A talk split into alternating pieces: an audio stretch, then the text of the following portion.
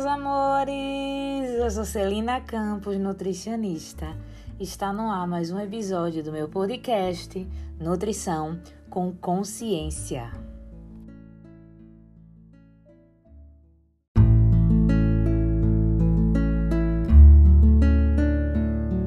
Bem, hoje nós vamos falar de um tema carro-chefe de muita discussão, carro-chefe de muita polêmica: estigma do peso e gordofobia, né? Eu fiz uma live tem mais ou menos uns 20 dias sobre esse tema com um nutricionista parceiro amigaço que tem a mesma visão é, minha em relação a esse tema. E é um tema que desperta muita polêmica, desperta muito pano para manga. E eu vou parar um pouquinho aqui para conversar com vocês, certo? Sobre estigma do peso e gordofobia. O que é estigma do peso, Celina? Qual a relação que ele tem com a gordofobia? Como é que funciona tudo isso? É, por que, que hoje está tão em pauta se falar em gordofobia? Porque que hoje a gente cada vez mais fala sobre essa estigmatização do peso, essa estigmatização do corpo gordo, do paciente com obesidade e sobrepeso. Por que, que tudo isso está tão em pauta hoje em dia?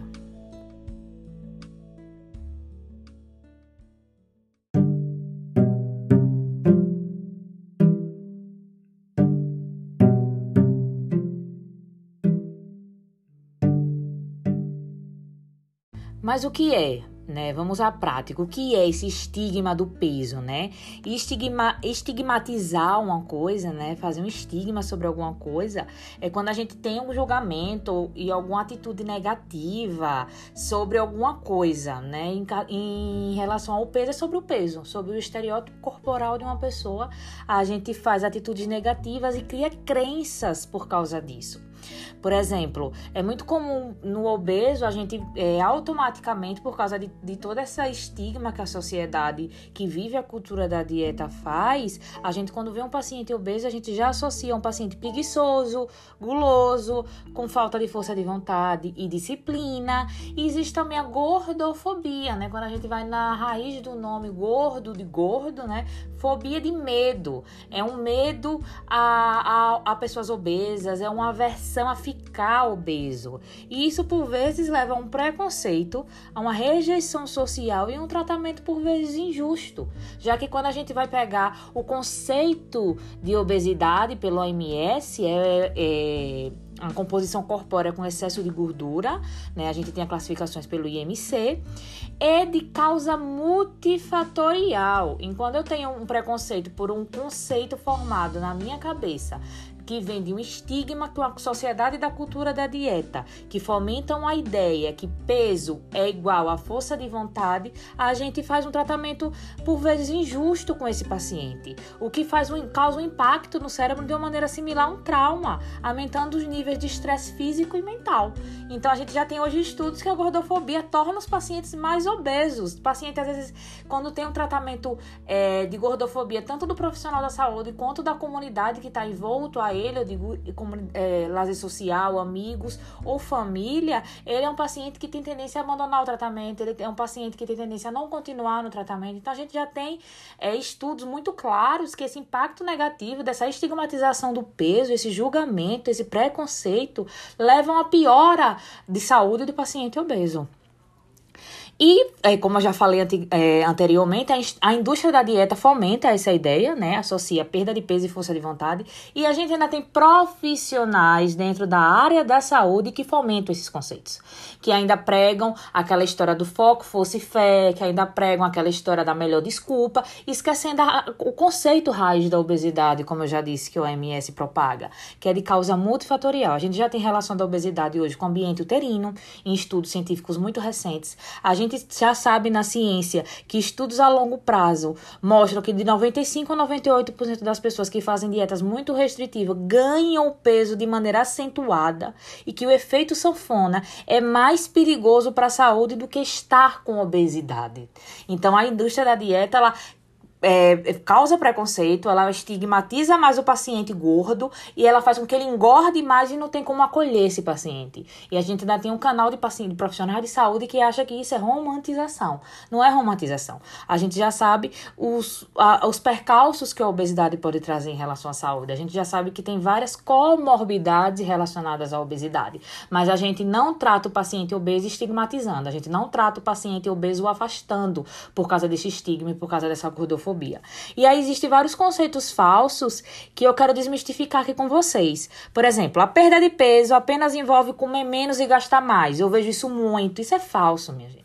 Já que eu tô dizendo que é, a obesidade é uma, uma condição multifatorial. Eu não posso ser tão simplista de, de fazer só uma conta matemática que o paciente está comendo mais do que precisa. Mas por que ele está comendo mais do que precisa? A gente não acolhe o paciente para isso.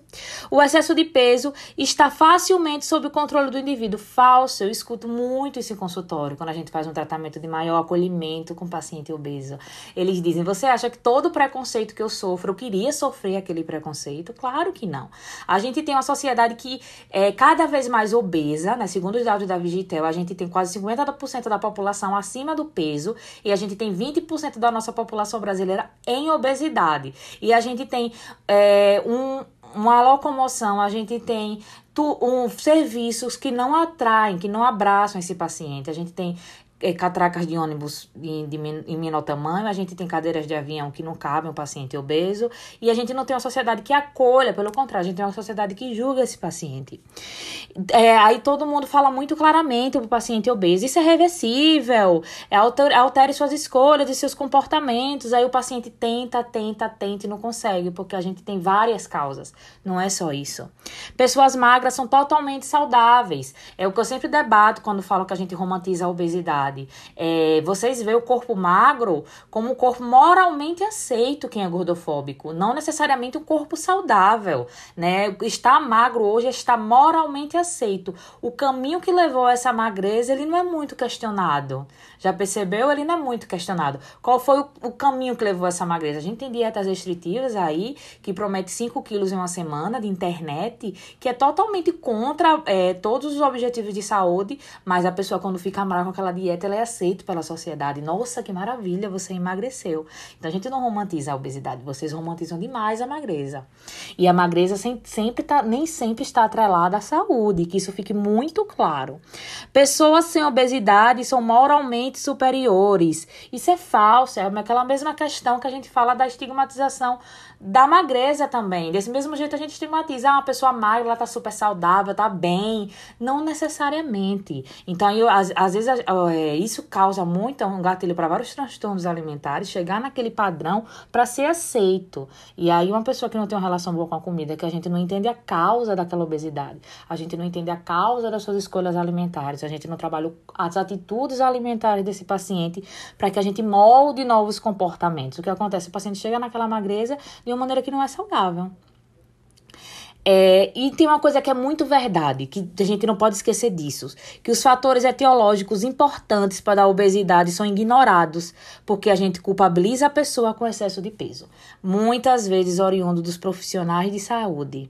Então, isso vale a pena deixar muito claro, né? Com discursos, a gente é, acolher o paciente obeso, acolher o corpo gordo, para que ele queira ou não ter uma melhoria, é papel chave para que isso alavanque para que isso melhore. Então a gente não pode deixar isso de lado. É, isso é muito comum. Aí a gente sempre, quando, quando a gente começa a falar disso, aí vem gente, gente do fundo das trevas, dizer que a gente romantiza a obesidade. Aí quando foi em março desse ano, duas revistas de grande respaldo, a The Lancet e a Nature, lançaram dois consensos para que a gente combata a gordofobia. Né? Já está já tá em níveis tão absurdos que a gente precisa combater a gordofobia.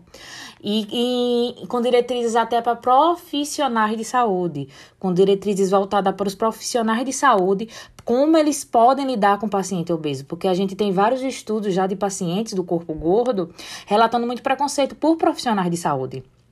Né? E a gente criou várias e esses, esses protocolos eles criam várias recomendações para instituições acadêmicas, para órgãos profissionais e agências reguladoras que devem garantir o ensino formal sobre as causas, sobre os mecanismos, sobre todos os tratamentos da obesidade, que isso tem que ser incorporado nos cursos de área da área de saúde, né? A gente sabe hoje que a obesidade tem uma causa multifatorial, então por que a gente ainda propaga esse discurso que é falta de, de, de força de vontade, que é falta de compromisso com ele mesmo, que é desculpa. Isso só faz com que o paciente entre numa culpabilização pior, que ele sofra mais preconceito da sociedade, né? E a gente tem que, os profissionais que são especializados em tratar e entra o nutricionista, deve fornecer evidências de habilidades práticas livres do estigma, né? Ter um consultório que seja adequado para o paciente do corpo gordo, acolher esse paciente. Estar gordo é a mesma coisa que estar magro, a gente não pode estigmatizar o peso de ninguém né? Nem associar esse peso a nada.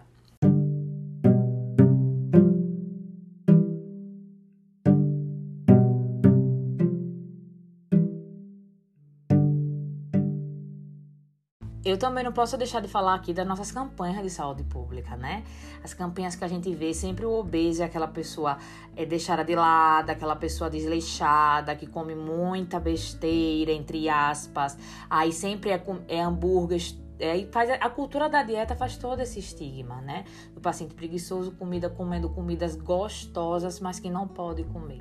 E a gente cresce é, com esse conceito, né? Porque é um estigma. A gente cresce difundindo esse, esse conceito numa sociedade cada vez mais engorda. Então, se é tão simples a gente pensar que é só um déficit calórico, que é só uma conta do que eu como e do que eu gasto, por que, é que a população engorda tanto? Que a gente tem níveis cada vez mais crescentes de obesidade e de sobrepeso na sociedade? Por que, é que esses níveis crescem em, em, em, quantidades alarmantes? Aí esses consensos surgiram, essas revistas de grande renome, elas surgiram para dizer como você trata o paciente. Tratar o paciente com esse estigma, tá? tratar o paciente com esse preconceito, faz com que ele se afaste cada vez mais da cura, faz com que ele é, se retraia. A gente já tem dados de pacientes com, é, com corpo gordo que deixaram de, de fazer o tratamento porque tiveram medo de voltar para o nutricionista porque não cumpriram, não cumpriram as metas que foram estabelecidas, que tiveram tratamento de gordofobia com médicos e ficaram piores e se afundaram no problema que já tinham. Então, esse cuidado surgir, esse consenso surgiu com um cuidado muito mais interessante. A gente viu que a gente não acolhia esse grupo de maneira correta que a obesidade ligada às várias comorbidades precisa ser tratada de uma maneira acolhedora, porque a gente não sabe ao certo a causa de nenhum paciente obeso. Pode ser multicausas ou uma causa só, mas ele tem que ser tratado na individualidade e com acolhimento. Não existe corpo superior a outro, não existe corpo melhor que outro, não existe. É, escolhas alimentares, comportamentos alimentares não é só resultado de disciplina, de foco, força e fé. A gente tem que entender o que leva o paciente àquela, àquela situação, as escolhas que ele, fa, que ele faz, que comida ele escolhe, que contexto ele escolhe, a quantidade que ele escolhe, que momento ele come. Tudo isso é muito mais importante que a gente foque nisso e, e entenda por que esse paciente vai a esse ponto.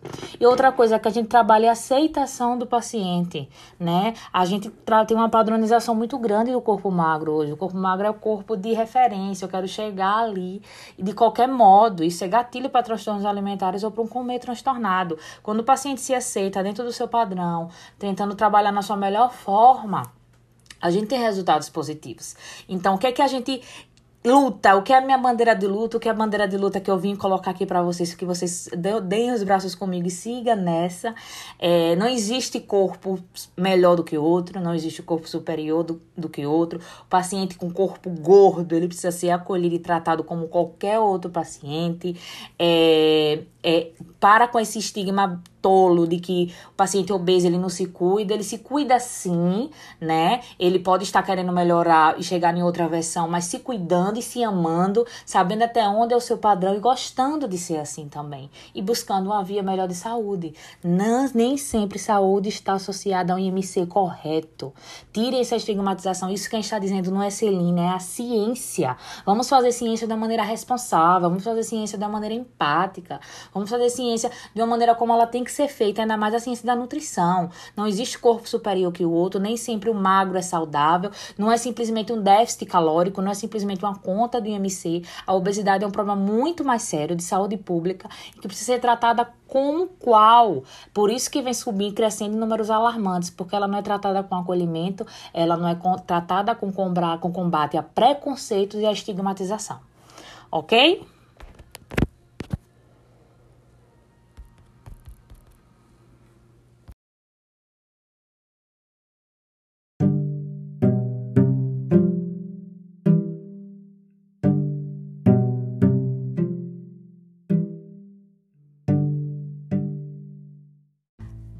Isso, meus amores. Um prazer estar com vocês aqui de volta no podcast.